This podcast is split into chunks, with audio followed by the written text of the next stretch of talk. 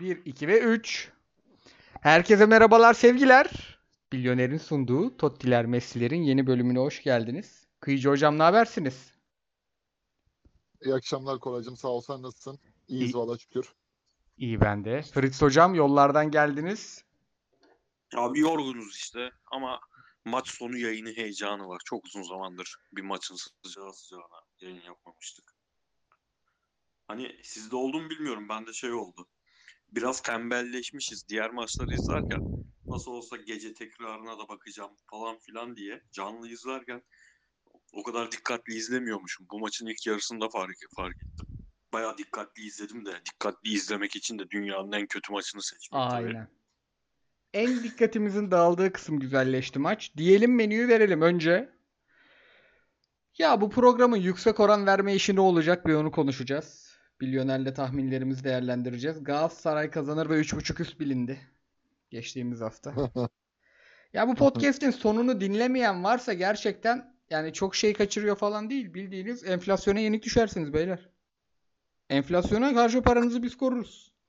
Ondan sonra tabii ki Trabzon Beşiktaş maçını konuşacağız. Ondan sonra Fenerbahçe Ankara gücüne geçeceğiz. Orada da iki tane sorun var sizlere. Biraz o maç bendeydi. Ben uzun konuşacağım. Ee, sizlerin başka maçlarınız var idi. Galatasaray Kayseri. Şöyle Galatasaray'ın farklı galibiyetini konuşmayalı kaç bölüm oldu. Oraya bir gireceğiz güzel. Orada oyuncu öveceğiz abi bol bol size de uygunsa. Sonra Anadolu'dan notlarımız bu hafta kısa. Bir Arda Turan'ı soracağım size. Sonra Milyoner'le e, hafta içi fikstürüne bakacağız. Maçlar devam ediyor. Ondan sonra da sorulara e, geçeceğiz ki bir sürü de sorumuz gelmiş diyelim ve e, Fritz hocamla başlayalım. Abi kadrolar biraz beklentiye sokmuştu ama ilk yarı oyun hiç beklentiye karşılamadı. İkinci yarıda ah, iş halı sahaya dönene kadar gerçekten bayağı sıkıldık ama halı sahaya döndükten sonra da çok eğlendik. Ne diyorsun maça dair? Evet abi halı saha kısmı çok çok güzel bir maçtı. Özellikle Şenol Hoca'nın hamleler maçı o noktaya getirdi. 68-70 arası yaptığı hamleler. Abi şimdi Trabzon zaten bu, bu derece bir geçiş dönemindeki bir takımın bunu oynayacağı belliydi. Yani kadro ne çıkarsa çıksın. Bu kadroya bakıp yanılma işine çok alıştık. Yani hocanın tercih ettiği şeyi kadro anlatmıyor çoğu zaman. Bu da öyle bir maç oldu Trabzon açısından. Ama Beşiktaş açısından şu oldu. Şimdi e, hoca Fenerbahçe maçının ikinci yarısındaki 4-2-3-1 üzerinden nasıl devam edecek? E, Salih'in yanına Jetson mu olacak, Maxim mi olacak? Onların önünde Maxim olursa Redmond olup öyle bir düzen mi olacak yoksa Salih Jetson olup önlerinde Maxim mi olacak falan derken bu maçta hoca artık net e, Salih Jetson önlerinde Maxim ama Maxim de e, şeyle beraber Abu Bakar'la bir 4-2-4'e döndü oyun. Çok 4-2-4 kaldı ve e, orta saha çok etkisizleşti abi bu 4-2-4'te. Çünkü Trabzon hocasının plan çok belli. Bu orta sahayı sayısal olarak ezmek üzerineymiş ve ezildiler abi. Çünkü ben e, 40. dakikada baktım. İlk yarı bitmeden dayanamadan baktım. Çünkü abi Beşiktaş topla çıkarken sürekli kanatlara mahkum kaldı. E, Masuaku ve Onur'la çıkarsan da olmuyor yani. Çıktığın zaman da e, topu sana bırakmak istemeyen ama topu ayağına aldığında da Siopis'in atacağı tek uzun top üzerinden başka plan olmayan bir takıma karşı yani sadece bekler üzerinden çıkabilmek sıkıntılı. Abi şeydi Siopis'in topla buluşma sayısı 40. dakikada Jetson ve Salih'in toplamı kadardı. Yani bu korkunç bir şey bence yani. Oyunu yıkarak oynamak zorunda kalan bir takım için. O yüzden de mesela Beşiktaş bu maçı böyle %55'lerin üzerinde topla oynarsa ancak ve bunu hızlı bir şekilde yaparsa pozisyon üretebilecek bir e, takım görüntüsünde çok görüntüsündeydi. E hiç yapamadılar bunu. Bir, Trabzon topu istememesine rağmen yani dediğim gibi Siopis'le Markovic'i kaçıracak. İşte Abdül Kadir bir koşu atacak falan. Ona rağmen %48 gibi bir rakamlı topla oynamak zorunda kaldı. Çok fena bir ilk yarıydı. Yani bu takım abi şimdi baktım son 9 lig maçının 8'i 3 ya da üstü golle bitmiş. Yani Trabzon Beşiktaş maçları futbol iyi olur, kötü olur. Bir takım çok baskın olur, öbürü çok kötü durumda olur ama hep çok zevkli maçlar olur bu maçlar.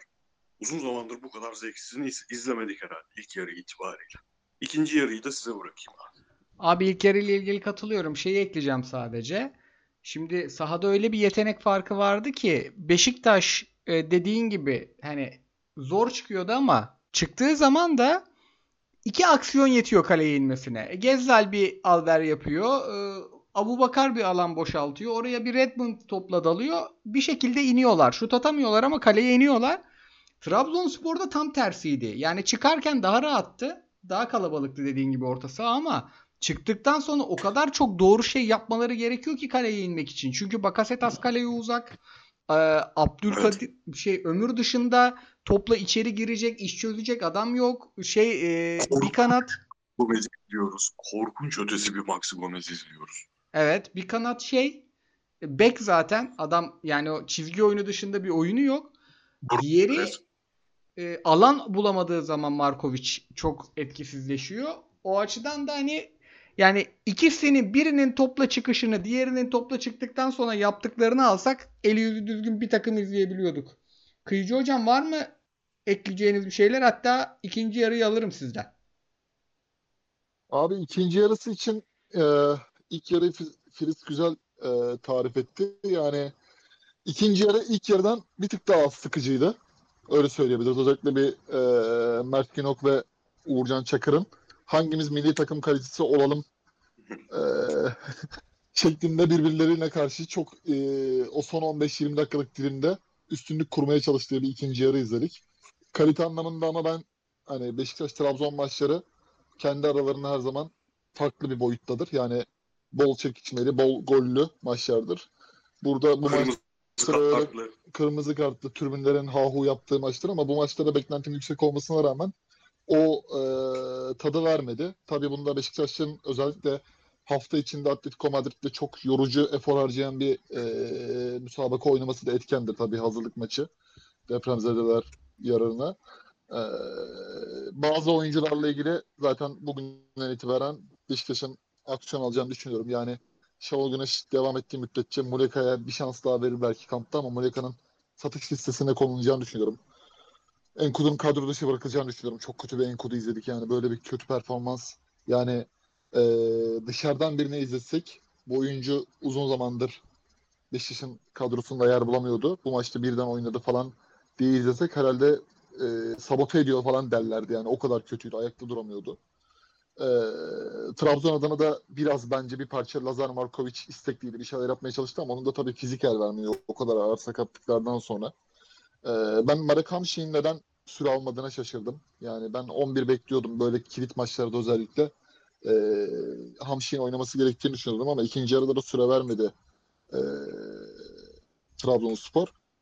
Genel anlamda Beşiktaş'ın bir şey ihtimali vardı yani Galatasaray maçına dair.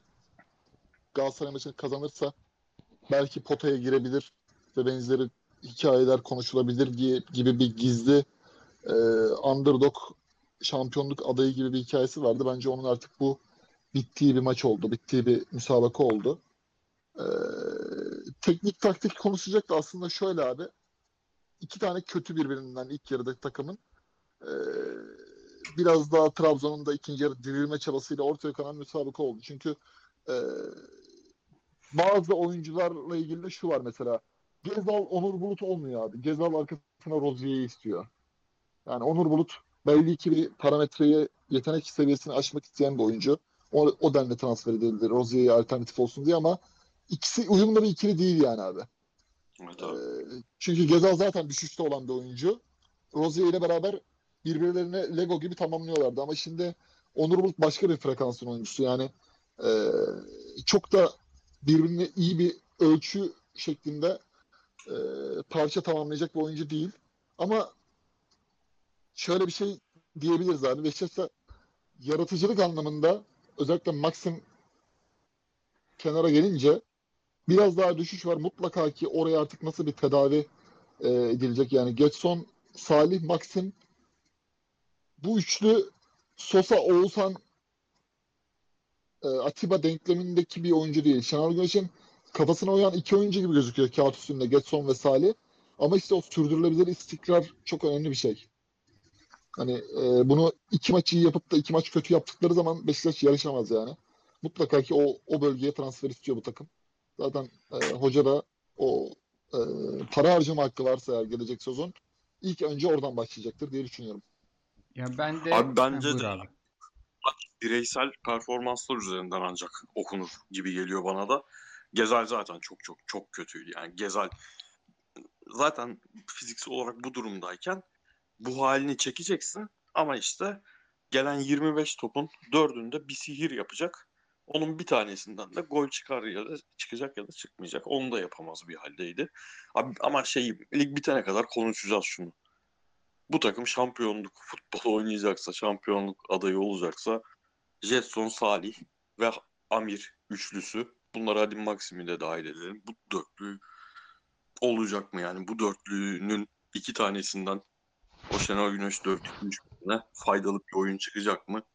O her hafta çok şey değişiyor abi. Bu kadar dalgalı olmaz ya. Yani Jet, Jetson Fernandez'in şu hali akıl alır bir hal değil ya.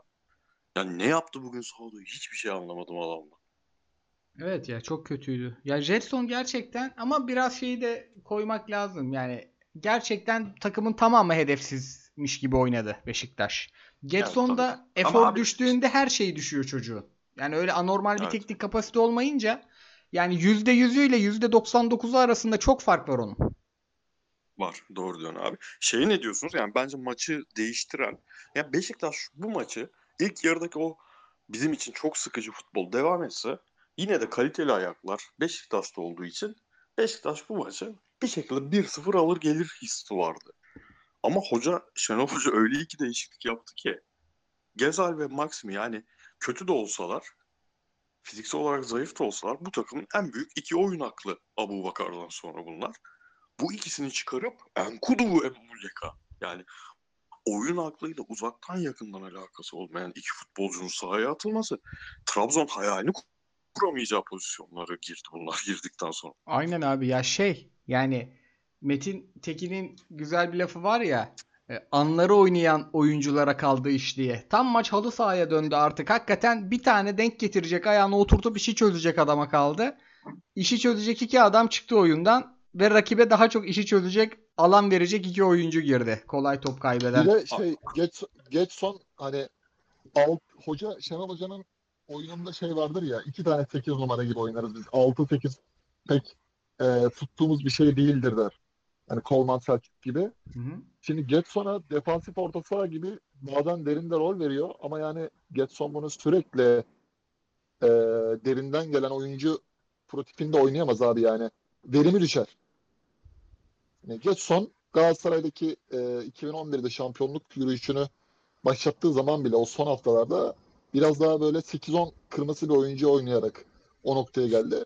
E, tabii bunu artık neden yapıyor hoca bilmiyorum yani. Şimdi haftalardır olmayan Enkudu'nun kadroya alınma nedeni ne veya işte bu maçta oynama nedeni ne? Atletico maçı gol atması sanırım. Abi oysa da yani çok bence şey ya hani e, Trabzon maçı başka maç, Atletico Madrid maçı başka maç yani o yön-? Ama e, ama ama şey diyorum hani bu takımda gerçekten Beşiktaş kadrosunda çok revizyon istiyor abi. Yani defansif orta saha 8 numara, savunmadaki Sayısın yerine bir oyuncu, kenar forvet. Yani bu takım gidecekler ve kalacakların şu an seçildiği bir kadro. Özellikle. Abi şey konusunda ama bence sen dedin ya yani tamam o hani Beşiktaş içinde hani o puan olayı da hallolursa Beşiktaş'ın istediği şekilde sonuçlanırsa bir küçük ihtimal de olsa hala adayız. O kafadan çıkması Beşiktaş için daha faydalı ol- olur bence. Yani bu skor Tabii tabii, açısından daha faydalı olur. Bir an önce o dediğin revizyona girişmek lazım.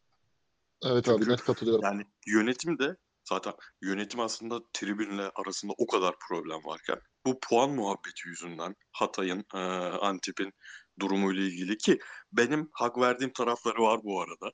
Yani onun başka bir daha doğru bir yöntemle halledilebilirdi bu iş ama o şimdi başka tarafa ge- geçmişte kaldı. Kendi taraftarıyla olan problemini yönetim kendi üzerinden bütün şimşekleri bu gündeme e, kanalize ederek geçirmeyi tercih ediyordu. Da yani eğer bu yönetim kalacaksa gelecek sene senin dediğin revizyona girmek şart artık bu takıma.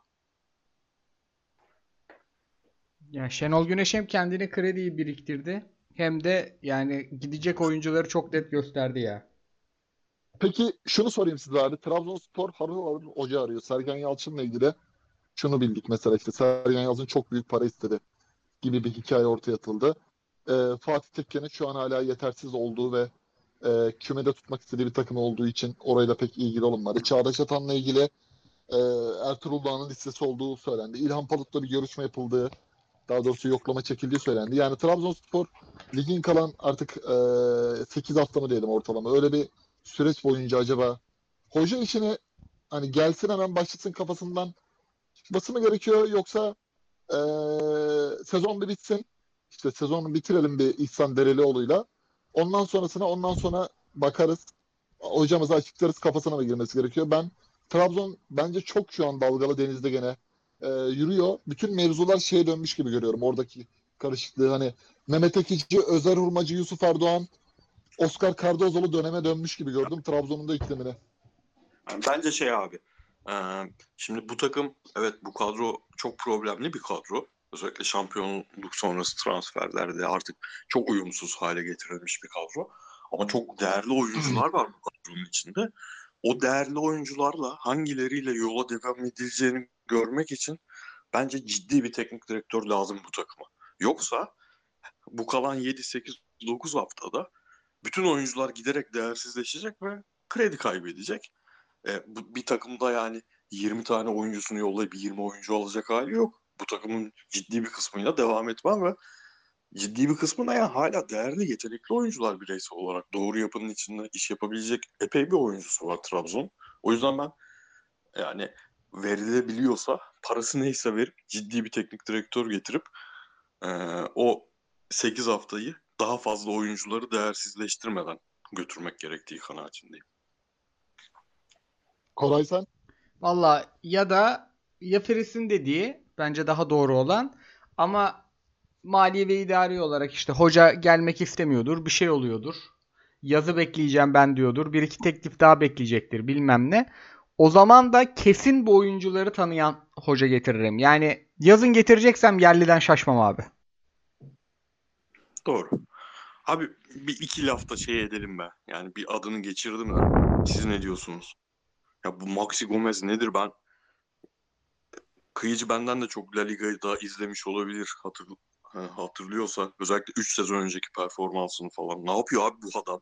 Yani Lazor Markovic bence gayet iyi bir iki inci yarı oynadı. Dediğiniz gibi Evet. özellikle zaten alanları buldu mu bunları yapabilen bir adam. O muhteşem ortasını içeri çevirmek nedir abi? Yani oradaki bir santraforun çok net bir santraforsun sen ve kaleye nasıl sokmayıp içeri çeviriyorsun abi tamamen yani. Abdül e, Kadir iki defa ikiye bire girdi. Abi topu öyle yerlere bırakıyor, öyle yerlere servis ediyor, ediyor. En önemli özelliği servis falan bu adamın. Çok şaşırıyorum ya. Mesela İslam Slimani'de de yanılmıştık. Ama Slimani gol atamıyordu. Diğer özelliklerini yine gösterebilen bir adamdı. Bunda diğer özellikler de gitmiş. Evet abi çok çok Ail, Ailton gibi takılıyor ya sahada. İşte Vallahi aynen. ya. Kilo da almış zaten Ailton gibi takılıyor. Peki e, Koray dedi ya mesela yerli hoca getirin diye. Şöyle bir soru sorayım. Vincenzo Montella 2 yıldır Türkiye Ligi'nde yerli sayılabilir mi artık? Kesin sayıları da Montella reddetmiş zaten Trabzon. Hakan abi söyledi ya onu. Yani gittiler hiç bütçe bile konuşulmadı dedi. Oradan Pirlo'ya çekildi. Evet. Pirlo ile ilgili bugün bugün de şey yazdılar. Cesut sonrası Fenerbahçe'ye adı geçiyor diye yazdılar. Ah, İlginç yok. bir paz, pazar var orada. Yabancı hocalar da kendi alan, yabancı İtalyan hocalar da özellikle Türkiye'deki teknik adamlar gibi yani oldu bu pazarda. Bir de onların da şey etkisi var dediğin gibi abi. Bizim yerli hocalar gibi medyayı kullanmayı bilen adamlar bunlar. Yani çok Evet. iyi futbolculardı ya vakti zamanında. Çok büyük camialarda oynadılar. Çok önemli formaları tuttular. Yani bunların çok e, iyi bir çevreleri var. Dolayısıyla en küçük söylenti bile iyi bir habere dönüşebiliyor. Özellikle Pirlo tarafında ki Pirlo'nun Juventus zamanında da e, şeyi bazı gazetecileri e, iyi kullandığını biliyoruz yani belgeselde bile var. Ben şeyi merak ediyorum abi. Pirlo için henüz olmaz öyle bir şey de. Montella için mesela Montella'nın piyasası hala var Serie A'da. Acaba o düşünmüyor mu? Yani gideyim en azından ne bileyim. Udinese çok teknik direktör değiştiren bir takım mesela. Yine değiştirebilir bu sene fena sezon geçirmemelerine rağmen. Gideyim bir oralarda tekrar takılayım, tekrar görüneyim gibi bir derdi yok mu acaba? Zaten Abi ben şey- şeyden eminim Burayı, abi. burayı iyi para veriyordur ya. Burayı Burayı bence iyi para veriyor abi. bir de o kulüp yani bunu, bu hocaların sezon sonunu bekleme sebebi zaten yazın teklif beklemeleridir Serie A'dan falan. Ha, doğru. Doğru. Doğru. Çünkü kontratı biten hoca da çok. Yani bir yıllık iki yıllık kontratı olan hoca da çok Avrupa'da ya. Biten kontratları işte Jorge Jesus nasıl Flamengo ile falan görüştü. Gayet normal medeni bir şekilde adam. Bunlar da görüşüyordur. Ama o yüzden yani Süper Lig'i bekletiyor olmaları bir de iki taraflı bu. Bence kulüpler de %100 güvenmiyor henüz ikisine. Adana Demirspor. Adana Demirspor Murat Sancak 2,5 milyon euro veriyor mudur Montella'ya yıllık? Kesin. 2,5 milyon euro. Ya Tamam, aylık, geldiği 200 zaman- aylık, aylık 250 bin euro olsa abi 20 ile çarp 4, işte 5 milyon TL desen bir galibiyet 4 milyon lira. Ben Mo- Montella'nın Balotelli'den az paraya geleceğine pek inanamadım. Ya geldiği zaman hani profili çok düşmüştü artık falan ya. Belki hani ilk geldiği verdiği para o kadar yüksek değildir ama sonra muhakkak yeni bir sözleşme yapmışlardır onlar. Onda çıkmışlardır oraları. Ama mesela işte Udinese veya Sassuolo'ya ise en fazla 1.1 milyon euro falan alır diye düşünüyor Tabii. adam da. Doğru. Onu bile zor alır. Abi geçen kendi aramızda konuşmuştuk. Yayında konuşmamıştık. Son bir Trabzon'a hoca ismi bırakalım. Pereira Vallahi koşmaz mı artık Türkiye? bence koşar niye koşmasın? Tam bir de Trabzonluk hoca. Vallahi bak. Trabzonlar dik oyna dik oyna diyor. Fenerbahçe'ye en iyi direkt oyunlardan birini oynatan adam da Vitor Pereira. Pereira'nın bir Türkiye'si daha var ama değil mi? Belli yani. Var abi o adam. Bir de o adam çok iyi tüccar yani. Bunu kötü anlamda söylemiyorum. Bir İtalyan rüzgarı patladı. Bir Portekiz'in bir rüzgarı vardı bir ara. Şimdi bakalım eee, bundan sonra hani şey gelmiyor abi. Yıllarca yazıldı ya mesela. Fransız hoca aslında Süper Lig'in şeyinde hani Tigana falan geldi tabii de çok daha bence tutacak hoca tipi Fransız hoca mesela. Rudi Garcia işte Laurent Blanc Lyon'a gitti mesela. Türkiye'ye çok adı yazıldı. O tür hocalar da dönecektir herhalde yakında. Abi bak Rudi Garcia'nın yeterince parayı kazandıktan sonra Arabistan'da Türkiye'si kesin var abi. Olmama ihtimali yok. hoca şeydi. Monaco'nun hocası neydi? Jardin'di değil mi? Aha. Jardim'in de bir gün muhakkak var. Aynen. Evet. Diyelim Fener'e geç. Jardim futbolu komple bırakmış falan da olabilir. Hocaların hocası öyle bir çıktı ki hayatımızdan. Şey çalışıyor mu abi ya? Bunu soracaktım bak sana unuttum. Villas Boas. Abi hemen bakıyorum. Marsilya sonrası ne yaptı hiçbir fikrim yok. Villas, Boğaz çok hızlı bakıyorum abi. Boşta görünüyor abi. Marsilya sonrası yok çalışmamış. Roberto Di Matteo ile Boas bıraktı abi artık. Nasıl bir para verdiyse Abramovich. İhtiyaç yok herhalde. Villas Boğaz bu sefer de jokey falan olmuştur. Boyu tutmaz gerçi ama kralın öyle ara ara kafa gidip geliyor. Diyelim Fener'e ince ince geçelim. Şimdi Fener'de maç bendeydi. Onu önce bir anlatayım. Ben ilk yarı yine Fenerbahçe'nin e, biraz daha pasa yönelik bir oyun oynadığını gördüm. Ligin ilk yarısındaki oyunundan biraz daha güvenli. Ama geçtiğimiz haftaki oyundan daha maceracıydı. Yani öne de attılar topu. Öne hızlı gitmelerinin iki sebebi vardı. Biri e, Zayt'sın bence topsuz oyunu. ikincisi Arda'nın toplu oyunu. Arda harika bir ilk yarı oynadı. Ama Fenerbahçe. Ama Fenerbahçe pozisyon üretirken Arda dışında inanılmaz zorlandı. Yani bu güvenli oyun Fenerbahçe'ye çok iyi ataklar olarak geri dönmüyor. Bence Jorge Jesus savunmasına özellikle dörtlü oynarken çok fazla güvenmediği için biraz daha güvenli bir oyuna geçiyor. Ee, ama Ankara gücünü iki haftadır izliyorduk ki genelde iki hafta üst üste Anadolu takımı izleyip e, denk gelemiyoruz yani. Çok fazla maç olduğundan. Ankara gücü iki maçta da iyiydi ve iki maçta da topa talipti. Bu maçta topu pek alamadılar. Yani topu ben şey yaptığını zannetmiyorum hocanın. Kadroda öyle bir kadro değildi. Gayas Said de sağdaydı. Taylan sağdaydı. Emre sağdaydı. Yani Lamin Diak Taylan ikilisiyle oynadı orta sahada. Dolayısıyla ben hani bir full bir kontra oyunu oynayayım dediğini sanmıyorum Tolunay Hoca'nın. Geldiğinden beri de öyle bir oyun hiç oynatmadı. Ama Fenerbahçe topla çok daha fazla haşır neşirdi. Ben Ankara gücünü de beğendim. Özellikle ilk yarıda iyi direndiler. Çok 20'den sonra. Evet abi ilk 15 dakika dayak var. Son 10 dakika da bence dayak var ama Ankara gücü pek oynamadığı bir oyun oynadığı için son hocasıyla e, maçların sonlarında biraz düşüyor. Yani yoruluyorlar. O zamanla herhalde azalacak. Yaz kampından sonra da olmayacak öyle bir şey. Özellikle şey İstanbul maçında da son 20 dakika büyük dayak yemişlerdi. E, dayanamıyorlar yani. İkinci yarı ben biraz şey gördüm. Abi Fenerbahçe'de herkes çok yani fit, fizik derdi yok. Tribün dolu, hava güzel. Yani ona rağmen Arda dışında oynadığı oyundan keyif alma emaresi gösteren bir Allah kulu yok. Ve bu inanılmaz bir strese sebep oldu ikinci yarı. Yani gerçekten çok Evet. rahat yapabildikleri işleri yapamamaya başladılar. Ve ben bunun yani Jorge Jesus baskıyı üstüne almak için elinden geleni yapmasına rağmen Fenerbahçe yönetimi yüzünden bunun sene sonuna kadar böyle gideceğini düşünüyorum. Fenerbahçeli oyuncular olduğundan daha az yetenekli gözüküyor. Arda hariç. Arda oyun parkında gibi. Arda çok keyifli. Yani Arda her dakikanın tadını çıkarıyor. Ama oyuncuların kalanında çok büyük sıkıntı var abi. Yani çok stresliler. Özellikle yani mesela şu maç yırta parçalaya kazanacağı bir maç değildi Fener'in. Ben penaltıyı penaltı olduğunu penaltı değil gibi geldi bana. Ondan sonra hakemin de ikinci yarıda kararlarının biraz değiştiğini gördüm. Ee, baskı altına al- aldı yani e, tribün. Ve zaten devre arasında mevzular olmuş. Ben hemen devre arasında e, kanal değiştiriyorum. Oyuna oyuna dönüyorum.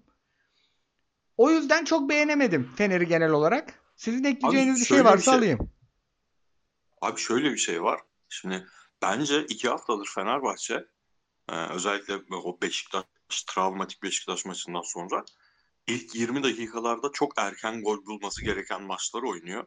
Ama hoca bütün sezon eleştirildiği e, pas oyununa yatkın olmayan kadrolar çıkarması, oyunlar oyun atmasını çok tezat bir şekilde çok daha böyle gümbür gümbür başlaması gereken maçlarda denemeye başladı. Öyle bir tezat var. O yüzden ilk 20 dakikalarda Fener son dönemin iyi oyunlarını oynamasına rağmen orada gol gelmeyince bu kadro içinde ha- hakikaten lider ruhlu hiçbir oyuncusu olmadığı için bu kadroların 11'lerin içinde dediğin ayakların dolanma hali başlıyor. Yorgunluk emareleri çok erken görülmeye başlıyor o sebeple. Normalde fit oyuncuların çoğu ama o gol yok ve sanırım yansıyor bedenlerine. Bu ve abi baksana sayacağım şimdi 11'i. Altay oynasa oynamadı ama Altay oynasa Altay yılın 11'ini alır mısın? Bu maçtaki 11 de yoktu ama almazsın. İrfan Can oynadı. Toplam 5 tane maçı yok. Alioski oynadı. Toplam 10 tane 11 yok. Zalai yılın 11'ini alır mıyız? Almayız bence. En kötü dönemini yaşıyor Fenerbahçe. Abdülkerim'i kesemez Samet- sol stoperde. Aynen. Samet geldi. Devrede geldi. Bence Fenerbahçe oyuncusu olmaktan çok uzak yani. Ee, Sadık Çiftpınar'dan ekstrasını ben hala göremedim. Osayi Samuel evet e, Ferdi Solbek oynamak zorunda kaldığı zaman oynuyor. Yılın 11'ini alır mısın? Almazsın. İsmail Yüksek 10 tane 11 yok. Zayt 10 tane 11 yok. Serdar Dursun 3 tane 4 tane 11 yok. Arda bir aydır düzenli şekilde 11'de görmeye başladık. Valencia. Yani abi böyle bir takımdan zaten o 20 dakikada gol at, gol gelmediyse, skoru almadıysa böyle güvenli bir oyun oynaması, elin ayağının dolaşmaması mümkün değil. Ancak bu takımın maç kazanma şekli rakipler skor koruma, işte 0-0 ise 0-0 koruma, öne geçtiyse öne geçme e, psikolojisiyle kapanma halinde bu takım bütün oyuncularıyla hücum edecek ve e, geçişte yakalanmamak için dua edecek. Ve iki haftadır da öyle oluyor. Allah katılıyorum. Kıyıcı hocam ekleyeceğim bir şey var mı? Sende başka maç vardı bugün. Fener maçı saatinde. Abi Fenerbahçe ile ilgili e, sizin söylediklerinize katılıyorum. Zaten bizim haftalardır teşhis ettiğimiz şeye benzer e, minvalde ilerliyor Fenerbahçe. Mesela bazı tercihleri daha çok e, netleştirmiş kafasında. Yani Alioski'yi iki hafta belki de üst üste 11'e koydu. Osayi Samuel'e sağ e, kanat bekte forma şansı verdi. Yani bir üçlü mü dörtlü mü burada artık dörtlüden devam edeceğini ve işte beklerinin az çok belli olduğunu e, gördük. Arda Güler'le ilgili zaten söyleyeceğimiz şeyi geçen hafta da konuştuk burada. Hani Fenerbahçe'de Emre Belezoğlu'nun geldiği dönem Erol Bulut sonrası bütün 8 numaraları 10 numaraları bir arada oynattığı bir yapı kurmuştu Emre Belezoğlu. O yapı Fenerbahçe'yi son haftaya kadar iddiasını taşımıştı. Bu maçlara yani Arda Güler'le Zayt'lı işte e, zaman zaman Rossi'nin de o denklemine girdiği, ayağı iyi olduğunu düşündüğüm İsmail Yüksek'te bir yapı da sahaya çıktı. Ee, yani topu dolaştırıp rakibe vermemek üzerine bir oyun. Fenerbahçe için bence en ideal oyun. Çünkü e, gözleri kanatan bir Karagümrük maçı izledik. Yani o oyunla eğer bugünkü Beşiktaş'ın Trabzon maçındaki puan kaybı olmasa Fenerbahçe sürdürebilir bir şey değildi yani oyun Karagümrük maçındaki. Ee, üçüncülü, ikinciliği de riske atıp üçüncü sıraya bile düşebilirdi. Öyle belirtelim. Penaltı konusunda zaten net görüşüm penaltı olmadığı. Ama e, tabii ki tartışmalı bir MHK başkanı şu an görevde. Yani bu konuya girdiğimiz zaman bunu ayrı bir program çekmemiz gerekebilir. O yüzden e, Ali Koç'u tebrik ederim yani. O kadar oyuncu transferi neticesinde en doğru transferi e, yapmışlar diye düşünüyorum. Bunu da söylemeden edemeyeceğim. Özellikle yani verilen penaltılar çok şaibeye açık. Yani bir takımın evet Galatasaray'ın 8 Beşiktaş'ın belki 6-7 penaltı attığı yerde 15-16 penaltı atmak ilginç gelebilir ama irdeleyince de verilen penaltılar çok tartışmaya açık. E, bunu da söylemeden edemeyeceğim. Yani bir, bir gri bir alan vardır abi penaltı olup olmadığına dair. O gri alana dahi bırakma tereddütü yaşatmıyor insana. Hani penaltı değil yani diyorsun özellikle. Ee, ama bu oyunla bu kadro bu homojen kadro olmayan kadroyla yani işte Arda'nın yeri mevkisi bence ikili orta sahanın önünde. Arao İsmail'in önündeki serbest oyun kurucu. Ama 4-1-3-2'de sağ çizgili oynuyor. Zayt oynuyor ama bir hafta oynuyor, iki hafta oynuyor. Ondan sonra oynayacak mı emin değiliz. Yani 135 dakikadır sahada onu görüyoruz. Ama oynayacak mı ona emin değiliz. Rossi oradan çıktığı zaman yani bölgesinden çıktığı zaman oraya yeniden Emre Mor mu girebilir belli değil. Yani çok böyle belli olmayan bir e, ön üçlü var. Hatta ön beşli var. Serdar Dursun bu hafta gene 11 başladı mesela. Pedro ile değiştirdi. E, bu görüntüdeki bir takımın şampiyon olması son farkında geçtim abi. Kafa kafaya dahi olsa şampiyon olması bana inandırıcı gelmiyor. Yani Fenerbahçe şampiyonluk kadrosu değil bu abi. Şampiyon olacak kadronun havasını nasıl alırdık mesela onu söyleyeyim. Galatasaray'dan da örnek vermeyeceğim. Ee, Gezal, e, Rozier, Abu Bakar, e, oynadığı zaman formdayken Mensah. Bu kadro bile mesela bana birbirine nasıl söyleyeyim uyumlu şekilde olduğu için, parçalar uyumlu olduğu için şampiyonluk şey veriyordu yani. Hani Ocak ayında biz şey diyorduk. Beyler Sergen sonuna kadar götürecek diyorduk mesela. Ama şimdi Jesus'un çıkarttığı kadro ve oyuncuların savunmadaki uyumsuzluğu Samet'le Zalai'nin iyi bir ikili olmaması, Alioski'nin ne kadar sürdürülebilir devamlı olacağı, Zayt'sın ne kadar oraya artık Jesus'un gözünde benimseneceğini düşününce ki Serdar Dursun zaten iki haftadır kötü. Ee, Fenerbahçe şampiyonluk bol oynamıyor abi. Bunu söyleyeceğim. Katılıyorum ya. Oyunla ilgili katılıyorum. Zaten çok hani sezon sonuna doğru değiştiğini de düşünüyorum oyunun diyelim. Galatasaray Arda abi Arda'ya dair bir şey söyleyeceğim ben. Pardon. Ya şey diyeceğim. Şimdi teknik direktörlerin hem İsmail Hoca'nın hem Jesus'un Arda'ya dair genel fikri anladığımız kadarıyla şuydu. Evet yani 90 dakikayı kaldıracak durumda değil. Bunu onun üzerine bu yaşta bu tecrübe durumunda yıkmak ona kötülük olur şeklindeydi. O yüzden işte ara ara oynatmak, ara ara son 10 dakika, son 15 dakika. Ama bence Arda 11 başlamaya başladığından beri şunu gösteriyor. Evet Arda 90 dakika oynayabilecek bir oyuncu değil şu an. Ama 11 başlaması gereken oyuncu. Yani son 10 dak- dakika değil, ilk 60 dakikalar oyn- oynarsa bu oyuncu potansiyeline ulaşacak. Bence e, Fenerbahçe taraftarı şu maç e, belki işte son dakika golü 87'den sonra gelen galibiyet falan yeniden e, o şampiyonluğa sarılmayı kenetlenmeyi sağlayabilir. Ama o şampiyonluk kenetlenmesinden çok hala Arda'nın keyfini çıkarma, Arda'nın verdiği mutlulukla şu an yeniden mutlu olma e, sürecine girdi. Çok başka bir şey çünkü herif. Geçen senenin benzerini yaşatıyor hakikaten. Ee, diyelim Galatasaray'a geçelim. Şimdi e, o burada Galatasaray'ın oynadığı yani aldığı skor çok önemli ama oynadığı oyun aldığı skordan daha önemliydi. Çünkü Galatasaray gerçekten bu aralardan pek iyi dönmemişti. Ee, ve burada içeride e, Kayseri'ye ligin ilk yarısında da kötü kaybetmişken bir e, ortaya bir tavır koymak zorundaydı. Bir oyunla bir şeyler göstermek zorundaydı. Çok akıcı, çok iyi bir oyun izledik bir kere. Orada e, Galatasaray ilk 10 dakika hariç hakkını verdi o 90 dakikanın. E, burada tabii ki de Okan Buruk'u övmek lazım. Herkes girdiğinde yani Zaniolo gibi oyuncu haftalardır kenardan geliyor. Yani hiç trip tavır görmüyoruz. Zımba gibi hemen kafası sahada. Ki yani Mourinho ile kapışmış adam bu. İşte Raşitsa %100 orada. Kerem çok değişti. Yani aslında her oyuncuyu böyle ufak ufak övmek istiyorum abi. Ve yani iyi Icardi yani ligin en iyi hücum takımı yapıyor açık ara. Kerem iyi bir kanat oyuncusuyken başka lezzetti. Şu an 10 numara işlerini de yaparken çok başka bir lezzet. Raşitsa yani gerçekten bu takımın öyle 6 ofansifli oynamasını sağlıyor. Hem hücum tehdidiyle, topsuz tehdidiyle hem de pres gücüyle.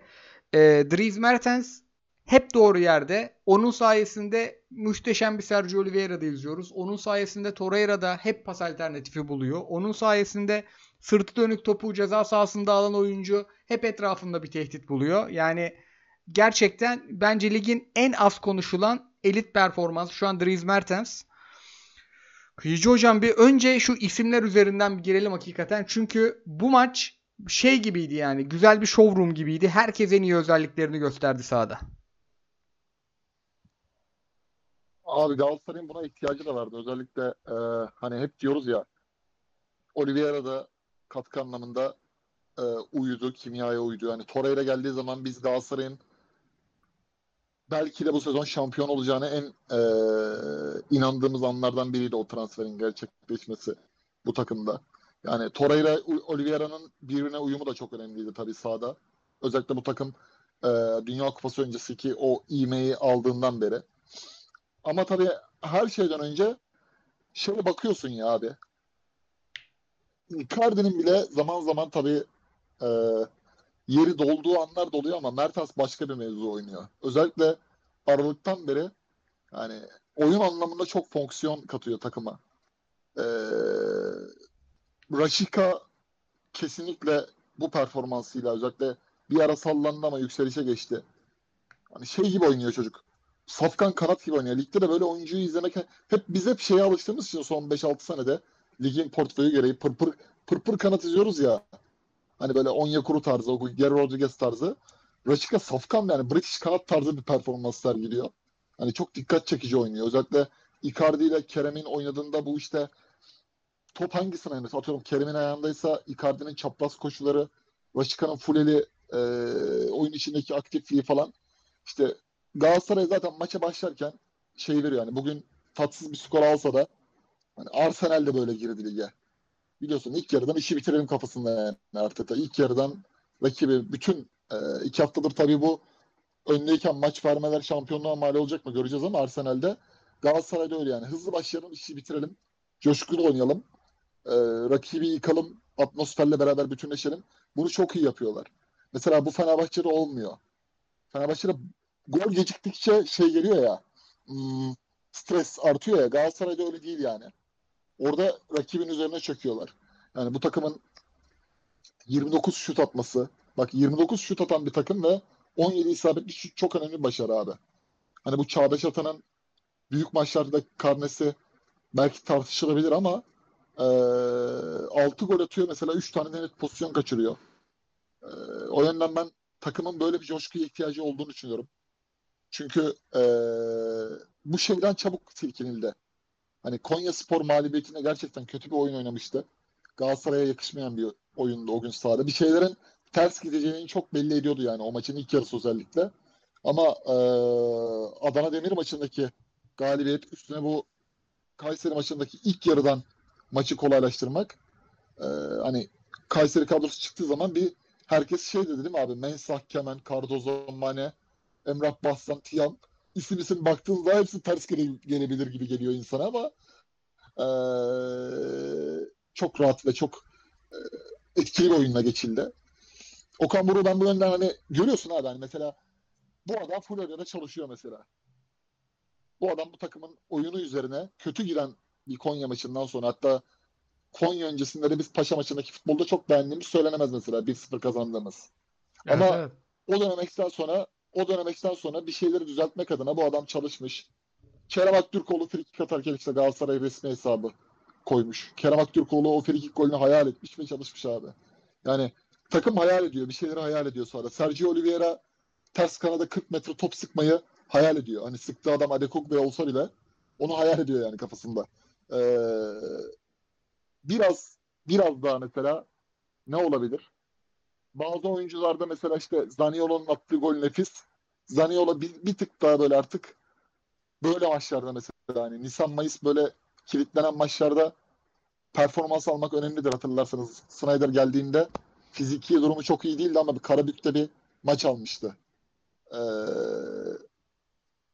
13 yanılmıyorsam 12-13 sezonunda Karabük deplasmanı. Evet, evet. Zaniolo'nun da Galatasaray'ın mutlaka ki Galatasaray'da puan kaybedecek. Rakiplerinin kaybedeceğini beklediği gibi. Ee, Galatasaray'ın da fikstürle tıkandığı maçlar olacak. Belki iki gün sonra Alanya, belki e, İstanbulspor veya Başakşehir. İşte orada da e, bu 12. 13. adam, kulübeden gelen adam özellikle Zaniolo'ya büyük iş düşüyor. Yani e, onun da hazır hale gelmiş olması bu golle beraber bence e, önemliydi. Ben takımı beğendim. Alanya maçına dair çok kısa söyleyeyim. Bu coşku yani bu bahsettiğim 17 isabetli şut, 30 şut atan takımın coşkusu Alanya maçı için Galatasaraylıların e, Alanya her ne kadar da Ersun Yanal futbolunu biz şey yapsak da e, eskiye dönük beğenmesek de çok artık tedbirici, tedirgin bir hoca portföyü çizse de ben yeteceğini düşünüyorum yani o maça. Hristo hocam siz ne eklerseniz isterseniz topçu alalım isterseniz hoca alalım. Abi ben şeyi eklerim. Şimdi çok isim saydınız. Zaten bütün oyuncuları söylediniz. Sasha Boye demediniz. Sasha Boye'in gücüne gider. Yani maşallah nazar değmesin. Belki e, her maç aynı spektaküler ligde oynamıyor. Ama her maç en doğru futbolu oynayan oyunculardan biri. Yani Torreira bu takımın kıyıcının dediği e, öndeki 5 oyuncunun aynı pardon sen dedin Koray. Krediyi kıyıcıya verdim de. Öndeki 5 hücumcunun oynayabilmesini hem Torreira hem Rashica sağlıyor ama bence onların da sigortası bir Sasha Boye var. Ee, ve şunu söyleyeceğim. Rashica geldiğinde hani Avrupa futbolunu izleyen herkes çok heyecanlandı. Yani o transfer karmaşası içinde ee, daha parıltılı isimlerin yanında takıma o hem askerlik yapıp hem de e, verim anlamında en etkileyici oyunculardan biri olacağını düşünüyorduk ama ben ben şöyle düşünüyordum abi. Hatırlayalım Kerem'in e, sezona girişi zaten taraftara tam olarak kendini bir türlü kabullendiremeyişi falan düşününce ben diyordum ki zaten Rashica e, ters ayakla sol kanatta oynayacak ve Kerem'i maalesef bu sene çok fazla izlememe ihtimalimiz var diyordum. Ve Kerem de çok yardımcı olmadı yani. Hocayla takıştığını biliyoruz. Hocayla problem yaşadığını biliyoruz. Bu hem hocanın büyük özverisi hem Kerem'in standart bir Türk futbolcu silinmesi yaşamadan üzerine koyarak gitmesi. Hala her pas hatasında homurtular başlıyor.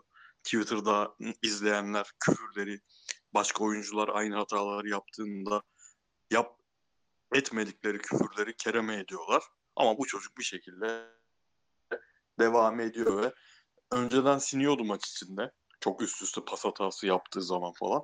Şimdi sinmeden devam ediyor ve mesela maçın ilk yarım saatinde e, sahanın en kötülerinden biriyken 60 son 60 dakikasında sahanın en iyisi oluyor. Bu çok değerli. Bu iki oyuncu çok değerli. E, şöyle bir Galatasaray'ın ekstra avantajı var kadro kalitesi dışında. Biraz o e, ezberlediğimiz Sergen Yalçın 11'i gibi 11'i ezbere biliyorsun. O Sergen Yalçın 11'inden farkı olarak buralarda yorgunluk başladığında o Sergen Yalçın takımında işte Josef düşmeye başladığında, Atibe düş, Atiba düşmeye başladığında, Gezali düşmeye başladığında yoktu abi adamın sahaya atabileceği 12. oyuncusu yoktu. Şu an Galatasaray'ın 12. oyuncusu Zanyolu. Ne bileyim 13. oyuncusu hiç verimli olmuyor. Aslında atmasan daha iyi ama sonuçta sahada Mata 14. oyuncusu Yunus falan böyle bir avantajı var takımın. Şu önemli Galatasaray takım olarak taraftarı çok çabuk dağılıyor. Mesela dünkü Fenerbahçe maçı Galatasaraylı için, rakip için, şampiyonluktaki rakibi için kırıcı bir maç. Mesela Fenerbahçe'de 5-0 kazansa Galatasaraylı'yı çok etkilemezdi. Ama 87'den sonra 2-1 kazanmak, işte hatalı penaltı falan filanla kazan- kazandığı zaman rakip Galatasaray ya biz böyle bir sezon geçiriyoruz ve şu puan farkı bir türlü altının üstüne çıkmıyor psikolojisi içinde. Bu takıma ne kadar yansıyacak? Alanya maçı mesela çok kilit bir maç o açıdan. Onu net görürüz böyle. Muhtemelen ilk 40 dakika, 45 dakika belki ilk yarının tamamı 0-0 gidecek. Belki Alanya atacak. Burada işte bu takım yeteneği ölçüsünde şampiyon karakterini koyacak mı? İkinci yarısında mesela onu göreceğiz. Net katılıyorum tüm dedikleriniz abi ve hani e, en bayıldığım 3 performansta bir Icardi yani gol sayısı asist sayısından fazlasını oynadı adam. Zaten goller ikisi penal şey e, ikisi penaltı evet biri kaleciden döndü. Ve iki net Kerem, 3 de Oliveira. Oliveira'ya bayıldım dün. Harika oynadı. Vallahi ben Kıyıcı'ya şaşırdım. Kıyıcı gü- gündüz bir WhatsApp grubunda ilk övdüğü futbolcu Oliveira'ydı. Ondan bir o, epey bir Oliveira övgüsü bekliyordum bugün. Abi abi şimdi seni sıkmayayım dedim yani. Burada da bu kadar översen. Hoca dinleyiciler WhatsApp grubunda mı? Öv geç. Ama ge- gene de gene de söyledim yani bak Torreira ile yani yana gelinceki uyumu Adekunbe'ye 40 metre top sıkması. Doğru. Abi ama bak Oliveira beni çok e, beni tek şey yapan konu şu. E, tabii ki e, Gelson Fernandez'den çok daha istikrarlı bir sezon geçiriyor ama mesela Alanya maçı onun açısından da kritik.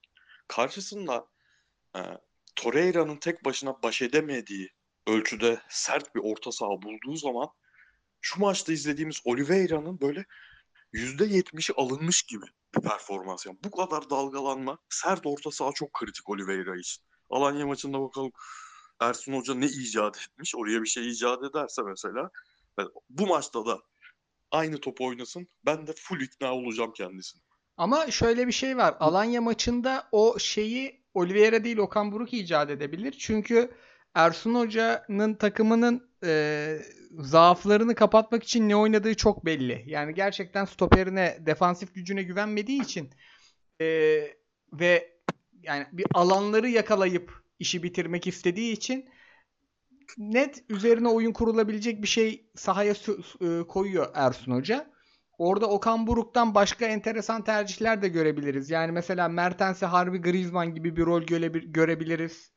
Ee, biraz daha fazla orta atan, dönenleri kovalayan, hani Trabzon'un Fener maçında oynadığına benzer bir oyun görebiliriz. Yani ben bu maçta hocanın artık hakikaten 4 tane final kazansam yetiyor. 4 galibiyet yetiyor Galatasaray'a Fener maçında kazanırsa. Hatta Fener maçına kalmayabilir. O 4 finalden birini Alanya deplasmanı olarak kafaya koyduğuna eminim. Çünkü Galatasaray uzun süredir bulamadığı maç ritmini daha yeni yakaladı. Galatasaray Evet, evet, gerçekten var. Formula 1 gibi fikstürü. 3 hafta yarış yok. 3 hafta Abi şunu yok. söyle, şunu çok güzel girdin konuya. Buradan bir eee, bizi dinleyen dinleyiciler için söylemiyorum bunu. Genel Galatasaray Twitter sosyal medyası için söylüyorum bunu.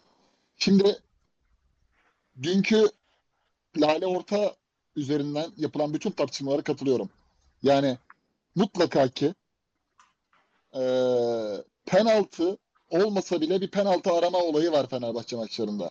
Bu bence yüzde yüz yani. Hani bir penaltı pozisyonu arama var. Bir arama tarama işleri var. Ama şu da çok net.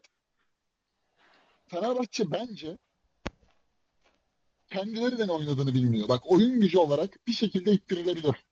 Bunu anlıyorum yani. Bu Billong döneminde Beşiktaş'la ilgili de oldu. Galatasaray'la ilgili 2019'da Bülent Yıldırım'la da oldu.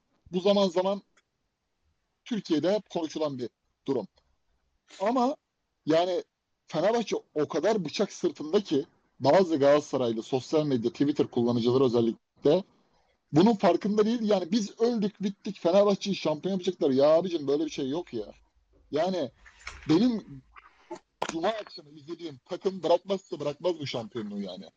Zaten bu takım bırakırsa buradan buradan Fenerbahçe ittirme kaktırma değil de normal bir oyunla e, şampiyon olursa dünya futbol tarihinin en büyük sürprizlerinden biri olur. Bak oyun oyun gücü, oyun power açısından söylüyorum bunu.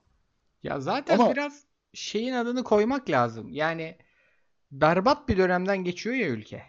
Yani şu yaşanan sadece ekonomik kriz olsa berbat bir dönemdi. Sadece deprem olsa, ekonomi müthiş olsa felaket berbat bir dönemdi. Bir de üstüne saçma sapan bir seçim döneminin içindeyiz. İğrenç bir dönemden geçiyor. Yani şu 90 dakikadan keyif almayacak adam gerçekten boşu boşuna ruh sağlığını bozmasın. Zaten hepimizin Ya bir de- bozuldu. Bir de abi hani matematikte belli yani Galatasaray, Alanya ve Karagümrük maçlarından 6 puan yüksek ihtimalle hani eee 6 puan çıkartırsa ki bunu bir yapay zekada falan sorgulasak %70 Galatasaray buradan 6 puan alır. Oyun gücü açısından söylüyorum. Çok çok iyi olacak bir hadise bu. Bambaşka bir Galatasaray zaten yakalanır. Ama bir de şimdi senin elinde hani Fenerbahçe'de Batshuayi'nin olmadığı bir denklem işte Beşiktaş'ta Muleka'yı konuşuyoruz. Icardi'nin çok başka bir performansı var abi. Herifin safkan golcülüğü var. Yani şunun keyfini çıkartmıyorlar. Ben buna çok sinirleniyorum. Çok böyle taraftar taraftar kimliğiyle yani düşünerek bunu. Burada e, yorum yapan e, bir futbol sever değil de taraftar kimliğiyle sinirleniyorum. Yani çok çok artısı var abi Galatasaray'ın. Buradan yani e, futbolda mucizeler var mı? Var. Verirsin yani. Manchester City'nin Queen's Park Rangers'a karşı şampiyonluğu da mesela öyle bir hikayeden doğmuştur. Ee, United öndeydi, City geldi geriden geçti ama hani Türkiye Ligi'nde de abi yani doğdum doğalı Galatasaray'ın bu noktadan tepe tak tak gittiğini görmedim yani. Bir belki Zafting sezonu var. Onlara Şubat'tı yani Samsun Antep Antalya döneminde. Bir de ben şey Bu gibi paniği, anla paniği anlamıyorum abi ben. Paniği anlamıyorum. Ya ben paniği zaten anlamıyorum da ben böyle garip bir hüzünle de izliyorum bizim maçları. Çünkü harbiden bu kadar iyi kadro bir daha göremeyebiliriz ömrümüzde. Yani Yani kur oldu 25 lira. Abiler Şampiyonlar Ligi elemesi zor. Yani bir daha böyle bir kadro denk gelir mi şimdi? Kerem'i aldılar mı? Bilmem kimi aldılar mı? Yerine bu kadar iyisini koyabilir misin? Kolay görmüyorum. Harbiden bir de çok maç oynayamadı bu takım. Tam kadro. Ya şu 6-7 maçın tadını çıkarmak lazım. Harbiden hiç o işlere girmemek lazım. Icardi görür müsün abi yani? Bu adam Inter'de en iyi zamanı Inter'de bugüne kadar. Inter'de de tribünle paçalaştı yani. Tribün onu tehdit etti falan. benim aylardır iddiam şu. Şu maça çıkan 11 zaten artık standart Galatasaray 11'i bu. Bu 11'in bir 5 tanesini bence seneye izlemeyeceğiz Galatasaray'da. Hani Evet. Saşa, izlersek sürpriz olur. Saşa'yı tutman zor. Kerem'i tutman zor. Zaten bence yabancı sınırının kalkmasını istememizin sebebi Kerem'e teklif olması bence. Hadi Abdülkerim'in yaş çok geldi zor. kalır. Nelson zor. Evet. Icardi'yi ben ihtimal görmeye başladım Fransız medyasından. Zaniolo zor. Bence Rashica da zor. Torreira Gerçekten zor. kolay değil. Torreira çok zor. Da zor. Yani Mertens baba 37 yaşında sendeyiz seneye bakalım. Aynen. Bu hakem muhabbetinde de ben de bir şey söyleyeyim. Ya şimdi Fener maçındaki penaltı evet penaltı değil. Veya e, rakibe ve o penaltı veriliyorsa rakibe verilmeyen penaltı verilmeli. Zaten Cumhurbaşkanının akrabasının, dünürünün oğlunun sahaya girmesi devrede falan bunlar olacak işler değil. Ama kıyıcının dediği nokta bence şuradan çok önemli. Yani hemen bunlar oluyor. O yüzden bizi şampiyon yaptırmayacaklar psikolojisine girmek bence Galatasaraylı'ya yakışmayan bir psikoloji. Yani Kıyıcı'nın demek istediğini o açıdan yüzde yüz katılıyorum. Çünkü abi ya gerçekten o derece bir e, Galatasaray'ı şampiyon yaptırmayacaklar durumu olsa Nelson maçın 20. dakikasında atılacaktı belki.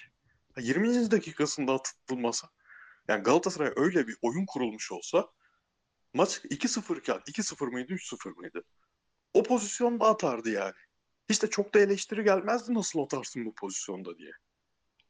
Dörttü. Tabii tabii. Ben- tabii. İkinci kartta dörttü. Ki ben ben hala bana çok yani e, abi şu yüzden değil. Abi o pozisyon offside diyen çok oldu. Ben Instat'tan bir daha açtım. Bence hala kırmızı kart Nerson'un pozisyonu. Abi ya şeyi bile yapar bak. Öyle bir şey kurulduysa, öyle bir düzene kurulduysa o maçın başındaki tekmemsi pozisyon var ya kurulu gelen hakem yani kurulu gelen bir düzen varsa Galatasaray'a karşı o pozisyonda atar. Sen de 85 dakika uğraşır durursun yani 10 kişiyle. Yani Galatasaray'a ben yakıştıramıyorum. O bizi şampiyon yap- yapmayacaklar psikolojisini. Ha kulüp açıklama yapsın, kulüp kendini savunsun. O ayrı. Katılıyorum. Vallahi tadını keyfini çıkarmak lazım. Keyfini çıkaracak bir şeyler kalmışken der Anadolu'dan notları zıplarım. Çok fazla notumuz yok. İstanbul Spor'u geçen hafta övmüştük Fatih Tekke Hoca'yı. Ee, bu Başakşehir'i deplasmanda yendiler. Fatih Tekke Hoca geldiğinde ben çok negatif bakıyordum. Ee, çünkü e, ayrılan hoca da iyi işler yapıyordu ve biraz işin içine siyasetin falan girdiğini düşünüyordum. Yani yanıldıysam da kendisinden şu an özür dileyeyim. Fatih Hoca gerçekten yani çok iyi çalışmış bir takım izletiyor bize. Kendisini tebrik edeyim. Onun dışında Adana Demir duman etti Paşa'yı. Yani izledi şey zamanı Atletico Madrid'in güzel bir 4-2-4 zamanı vardı. Forlanlı Reyesli Meyesli böyle öndeki dörtlünün hepsinin hem dribbling hem pas tehdidi olduğu enteresan bir 4-2-4'ü vardı. Ona benzer bir şey izlettiler. Ee, onu da zaten yani Montella, e, Fatih Hoca, sağ olsun Tolunay Hoca gelir gelmez bir Abi, şeyler yaptı. Fatih İzlenecek Hoca deyip durma be. Fatih? Hoca deyip durma. Pardon. Yüreğimiz cız ediyor. Fatih Fatih Tekke Hoca ama Fatih Hoca dendiğinde yüreği son zamanlarda cizeden başka birini soracağım size. Kıyıcı Hoca Arda Turan Eyüp birlikteliğine ne diyorsun? Abi Arda için eee, bir başlangıç gerekiyordu. Hani Eyüp de belki şey istemiştir. Ben bu takıma işte başkanla hukuki diyaloğu varsa eee, bir de bu takım playoff'a kalır ben bunları götürürüm ki Eyüp sezon başında İbrahim Üzülmez de gerçekten çok iyi başlamıştı PTT Lig'e. Sonra eee, bir sallandı İbrahim Hoca. Sonra Zafer Turan geldi. O da zaten 3 haftada yapamadı. Arda için tabii şöyle Bugün ben biraz baktım maça. Hani Trabzon maçını izlerken ona da bir göz ucuyla baktım. İlk yarıda hiç iyi bir oyun ortada değildi ama ikinci yarıda Arda'nın oynatmak istediği oyuna da çok şaşırdım. Hani Arda gibi e, hiç böyle oyunların içinde yer almamış futbolculuğunda bir teknik adam sürekli Ömer Bayram'dan sol taraftan kenardan orta denedi. Sağ taraftan da Murat diye bir sağ açıkları vardı. Onunla orta denedi. E, hiç beklenmedik şekilde şişirelim. İşte Dibba veya Umut Bulut'a önüne top düşerse karambolden pozisyon buluruz gibi bir iş denedi. Aslında hani Recep Niyaz tam Arda'nın elinde Denizli Spor'dan bildiğimiz şekilde oynarsa iş yapabilecek bir oyuncu. Ee, yenilerek başladılar. Tabii Eyüpspor kadro kalitesi olarak PTT'de çok çok iyi bir takım değil ama yani çok çok iyi olmayan takımlar şampiyonluğu ilan, ilan etti haftalar önce Samsun Spor gibi. Arda'nın bence ee, öncelikle playoff atarı perçinleyip orada yeni bir şey yar- yaratması lazım. Bir sinerji yaratması lazım. İkinci yarıdaki oyunda mesela şey yaptı. Üç tane oyuncu birden, üç tane hücumcu birden aldı. Mustafa Pektemek, Dibba.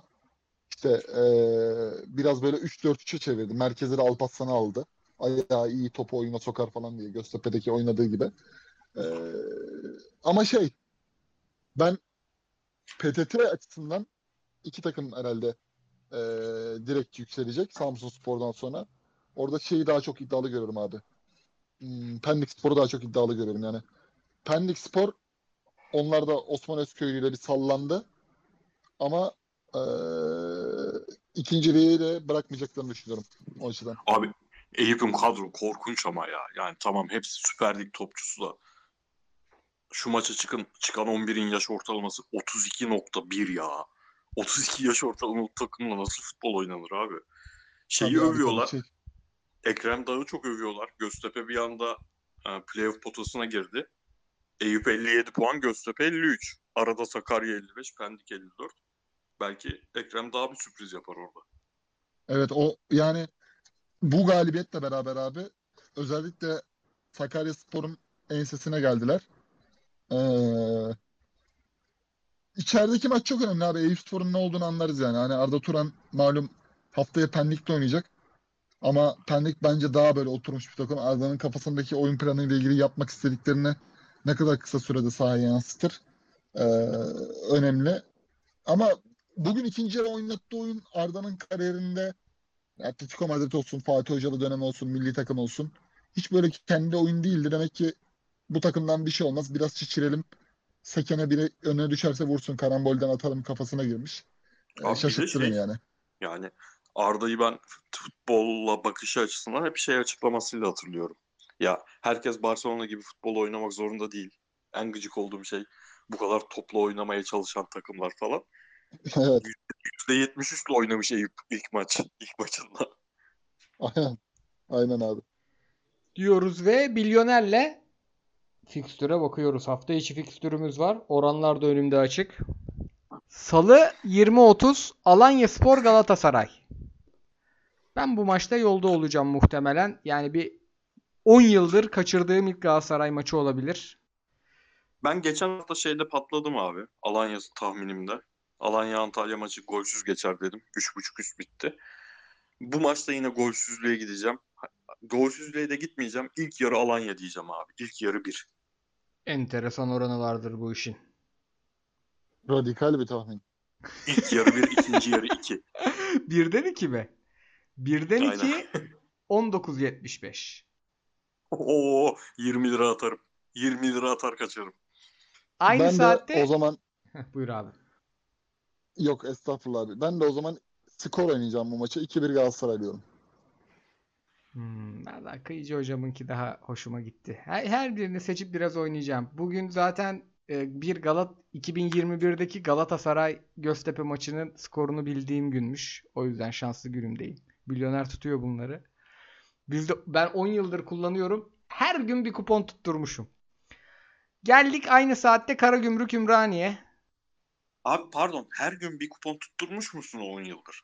Evet ama milyoneri açtığım her gün. Mesela atıyorum Ha, Ağustos'un tamam. biri hiç maç yok. O zaman tutturmamışımdır ama onun dışında Tamam. milyoneri mesela yarın yine açacağım. Yarın yine haft işte ne onun adı bilmem ne bugün şanslı günün ee, diye bir konseptleri var. Yukarıda banner olarak çıkıyor. Bende hep var o. Bir maç oynamışım yine oynamışım yani. Karagümrük Ümraniye. Burada üzülüyorum Ümraniye'mize ama o kadar iyi gittik gitmelerine rağmen çok da şans veremiyorum şu an. Ya ben yine sürprize gideceğim be. Ümraniye kazanır diyorum. Sana bir şey diyeyim mi? O kadar kıvançla söyledin ki anında aldım bahsi. Bu arada bu maç e- seyir zevki yüksek olur. Kimse Alanya Galatasaray İki maçı varken maç izlemez. yapmadı çünkü. Evet. Geldim çarşamba 5'e. Ulan çarşamba 5 ya. Maç saatinin iyiliğine bak ya. Kayseri Kasımpaşa. Kayseri Kasımpaşa. İki yaralı takım karşılıklı gol var. Ben de ben burada Kayseri kazanırcıyım. Bir şey söyleyeyim mi? 2'den aşağı oranın suratına bakmıyoruz. Manyak bir ekibiz. Paşa 5-7, Kayseri 6-7. İki takım da atar diyorum ben buna. Evet şu 3-1'lik bir Kayseri galibiyeti bende de canlandı. Mametiyam'ın çılgın attığı bir maç canlandı gözümde. Aynı saatte İstanbul Antalya'da var. Vallahi bu maç da izlenir. Çünkü ben Fatih Tekke hocamın bu maçı kazanacağını düşünüyorum hatta. MS birimi de alırım 2.70. Ama esas maç çarşamba akşamı Başakşehir Fenerbahçe. Başakşehir iyi kadro kötü durumda. Yani e, gerçekten keyif vermiyor oynadıkları oyun. İstanbulspor maçında da bir izleme şansı buldum. Pek iyi durumda değiller. E, Fenerbahçe'de stresi bol bir takım. Yani gerçekten maç sıkıntıya girdiği zaman oyuncular yırta parçalıya tribünle işte bir penaltı gelmese pozisyon zor buluyordu Fenerbahçe. Ki ilk yarı gayet eli yüzü düzgün oynamasına rağmen. Yani bu tarz bir dünyaya girerse e, sakin oynayan, tecrübeli oyuncular olan Başakşehir dert çıkarabilir. Ama şu an iki takımın oyunun arasında bayağı fark var. Ben Fener alırımı koydum. 1.65 çok beğendiğim çok- bir oran değil. Çok kısır geçeceğini düşünüyorum abi. Ha o zaman sana şöyle geleyim. Bir dakika o zaman sana şöyle geleyim. Alt. Fener- Ama hangi alt? MS 2 Fener kazanır ve 2.5 alt 4.35. Çok güzel mesela. Çok Manyak güzel. bir sistem Çok güzel kuponu oldu. geliyor bugün. Abiler sizde manyak bir sistem kuponu geliyor. Önümüzdeki podcast'i satın aldığımız adadan yapabiliriz. Konya Adana Demir. Adana Demir 5 attı rehavette. Konya'yı gerçekten hoca değiştiğinden beri sadece 2 maç izleyebildim. O yüzden bu maçtan uzak dururum ama zaten 20-30 Başakşehir Fener izlenir. Konya Adana Demir'e ben beraberlik diyorum abi. Alırım 3-11 oran. Standardımız zaten Çok 3 iyi. oran. 20 Nisan Perşembe'ye geldik. Ankara Gücü Giresunspor. Ankara gücümü alırım ama Hakan Kutlu hocamdan da korkarım ya. Abi yalnız Hakan çok iyi maç. İzlenir bu maç. 28 puan biri, 27 puan öbürü.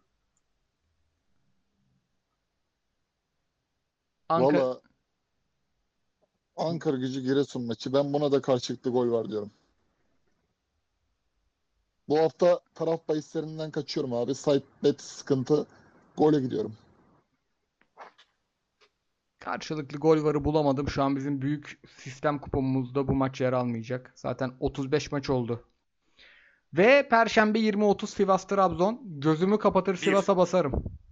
Aynen bir. Sivas düşüyor değil mi şu an? Sıkıntı var. İki takım Hemen düşüyor. bakıyorum. Sivas 31 puan. Hala Hiç Hala rahat riskli. değil. Evet. 4 Hala. puan uzağında İstanbulspor. Ve İstanbul'dan Sivas- maç fazlası var.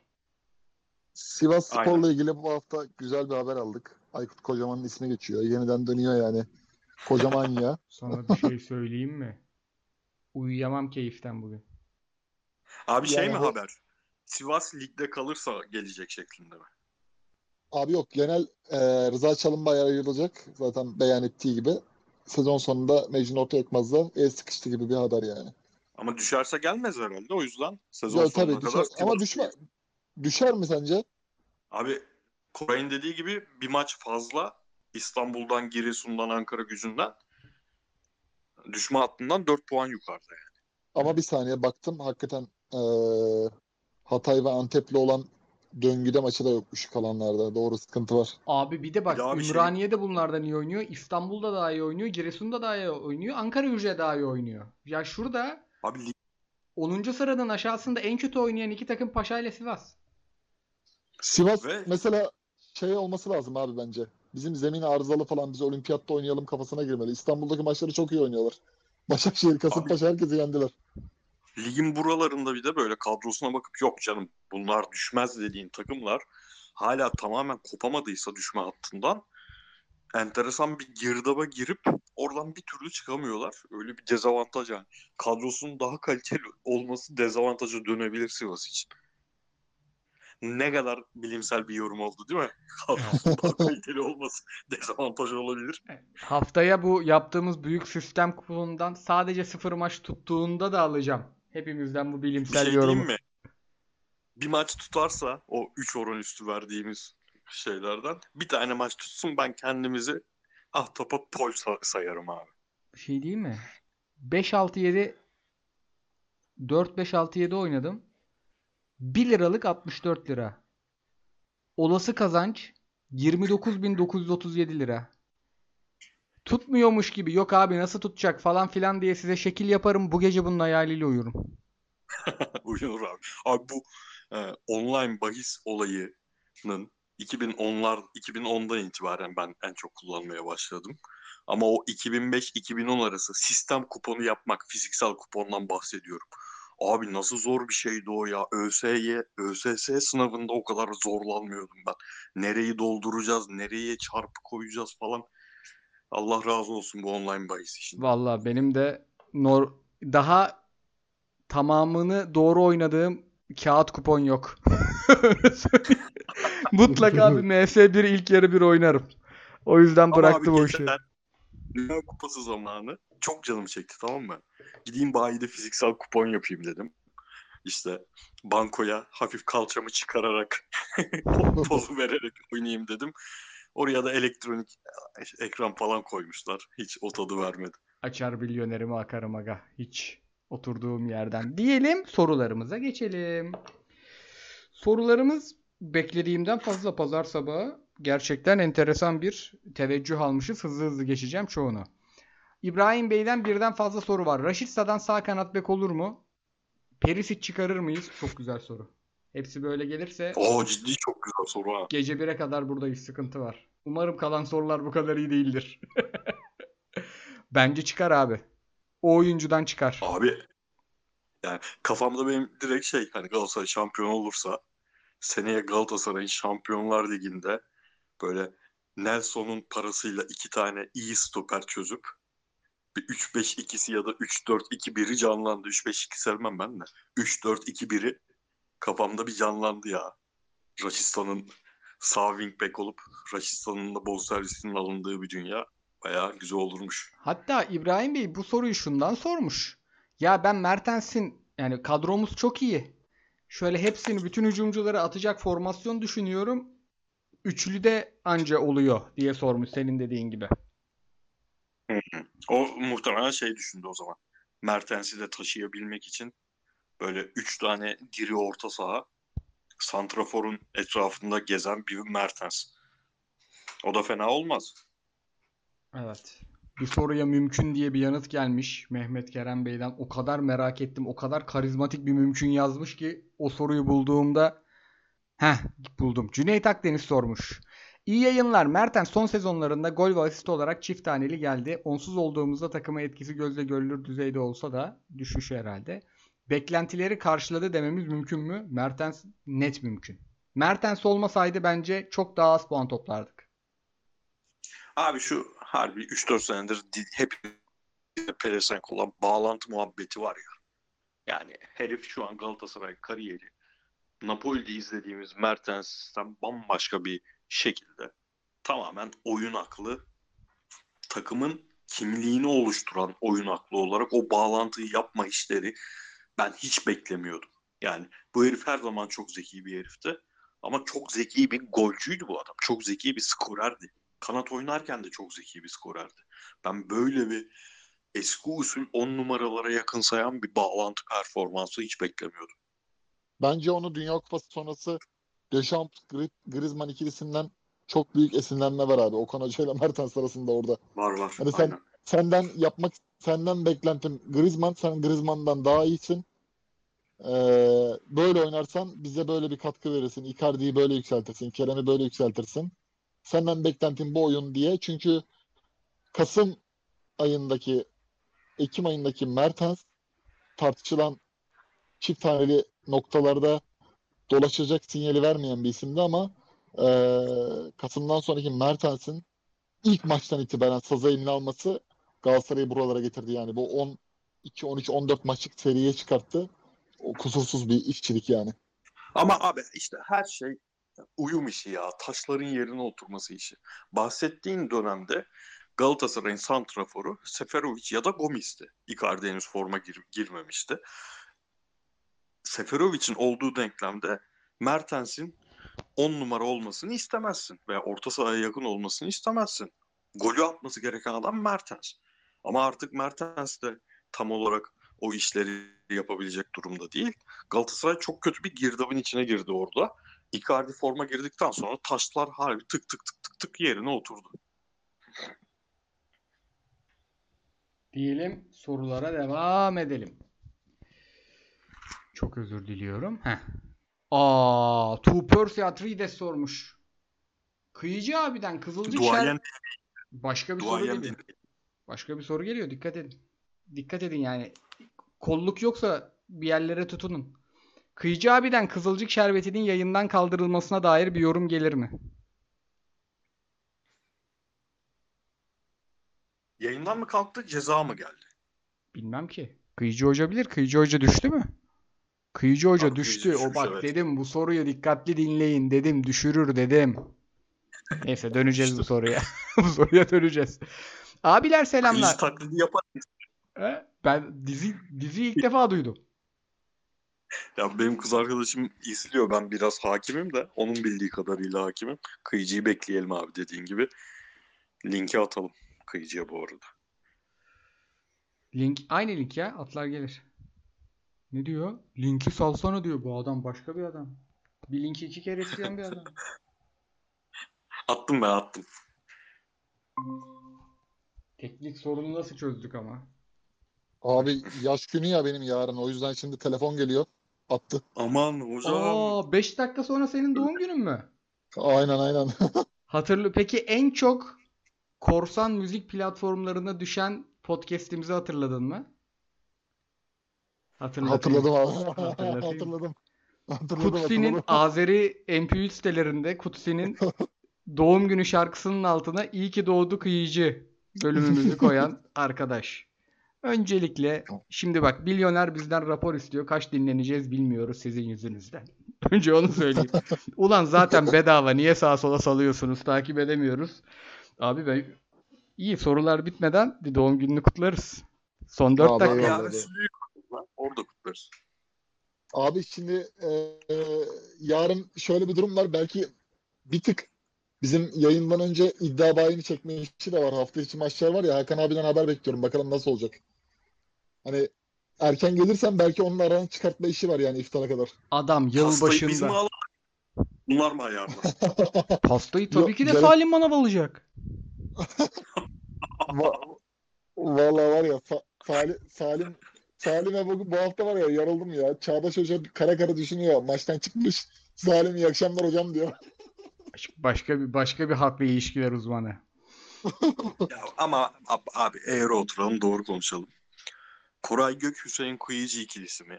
Fritz Fassbender Ko- Hüseyin Kıyıcı ikilisi mi? Çok net Salim Manaf Hüseyin Kıyıcı ikilisi. Bence ikili. Ama bir dakika bizim kamera arkamız en azından yayınlanabilecek halde abi. Bana WhatsApp'tan gelen bazı kayıtlar var. Valla düşerse piya- piya- piyasadan siliniriz ya onlar. Tüm pörsiyatriyi desin. Abim selamlar. O- Heh, Bu buyur. da benim cebimden sigara falan düşüyor ya. Aynen o çok kötüydü. Dünya Kupası yayını mıydı o Tottiler miydi? Yok abi düz Totti'lerde oturduğum yerde cebimden sigara paketi düşmüş. Yusufa Mokoko'ya Yusufa Mokoko dedik diye 6 saat niye güldük hala bende o yok. Adamın adı Mokoko abi. Yani ama işte biz gülüyoruz abi. Yaş ortalamamız 13 olduğu için. Çok fenaydı. O bölüm, o bölüm çok fenaydı. Ben eve kıpkırmızı geldim ya damarlarım çıkmış falan. Diyelim devam edelim. Okan Hoca'yı övdük. Two Percy Adrites kardeşim sağ olsun sormuş. Galatasaray iki, iki maçı kazanırsa önümüzdeki Fenerbahçe kalan maçlarda iki serbest atış diyor. Şakalı gündeme uygun bir soru. E, selamlar abiler demiş Del Piero. Güzel bir soru. Okan Buruk yerine sezon başında Marco Rose ya da başkası gelseydi bu kadroyu bu noktaya ulaştırabilir miydi? Ayrıca yönetim ile Okan Hoca'nın uyumunu nasıl buluyorsunuz? Ben birinciyi iyi buluyorum. İkinci soruda da Marco Rose Okan Hoca'dan daha kötü bir hoca demek değil bu. Ama bu kadar toplama kadroyla Okan Hoca kadar iyi iş çıkaramayabilirdi diye düşünüyorum ben. Ben de öyle düşünüyorum abi. Bir kere bir kere hani Galatasaray'ı tanımak, Türkiye'yi tanımak bir 6 ay 7 ay zaten alıyor ömürden. Yani o, bunu o zamanlar şey sorusu geliyordu bize o zaman yayın yaptığımızda hangisini isterseniz.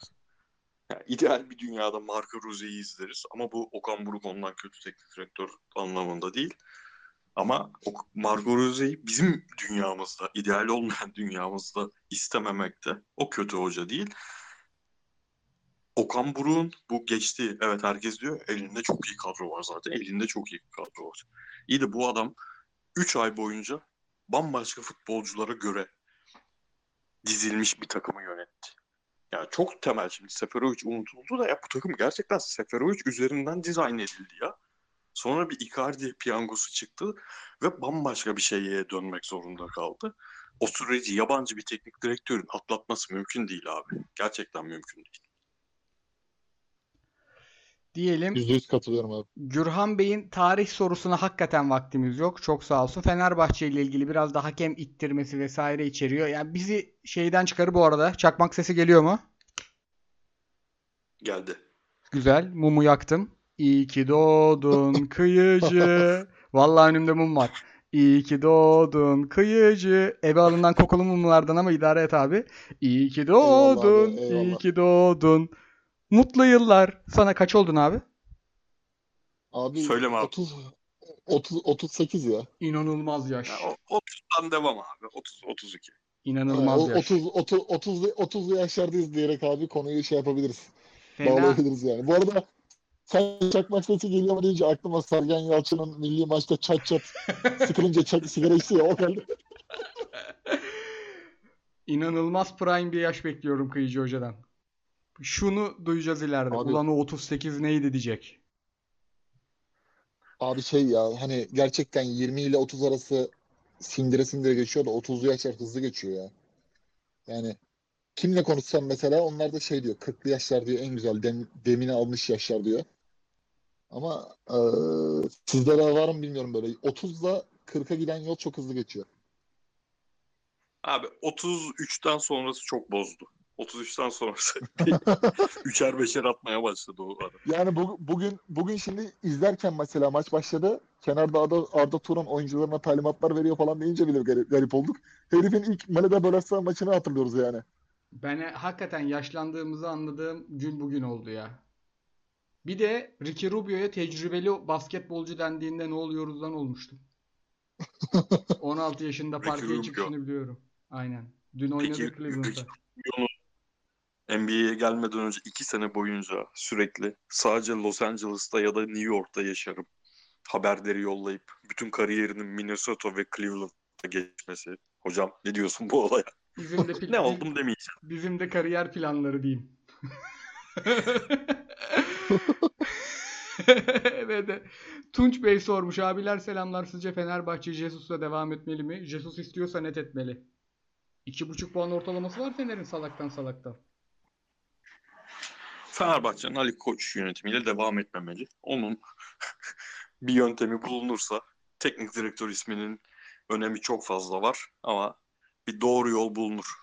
Teknik direktörden çok daha büyük problemi Fenerbahçe'nin yönetimi yani.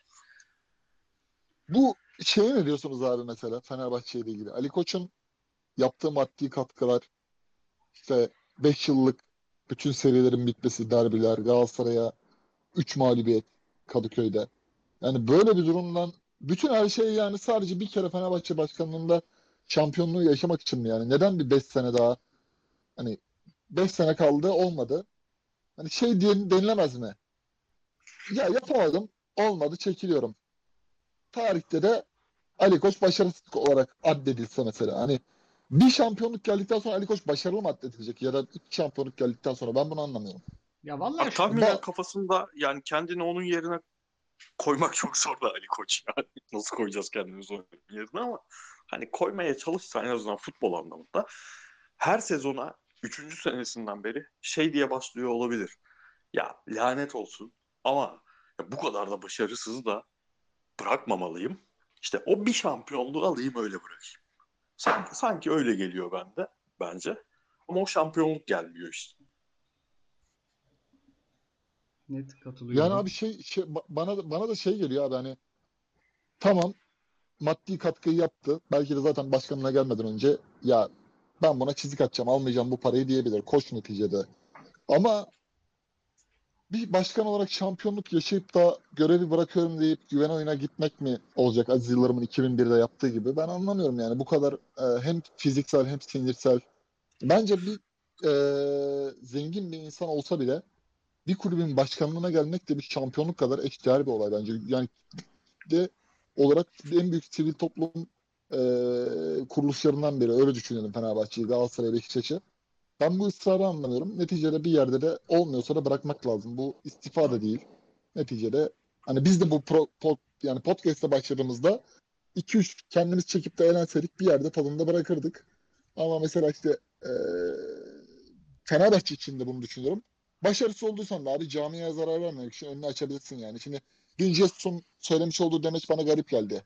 Başkan devam ederse devam edeceğim bilmem ne.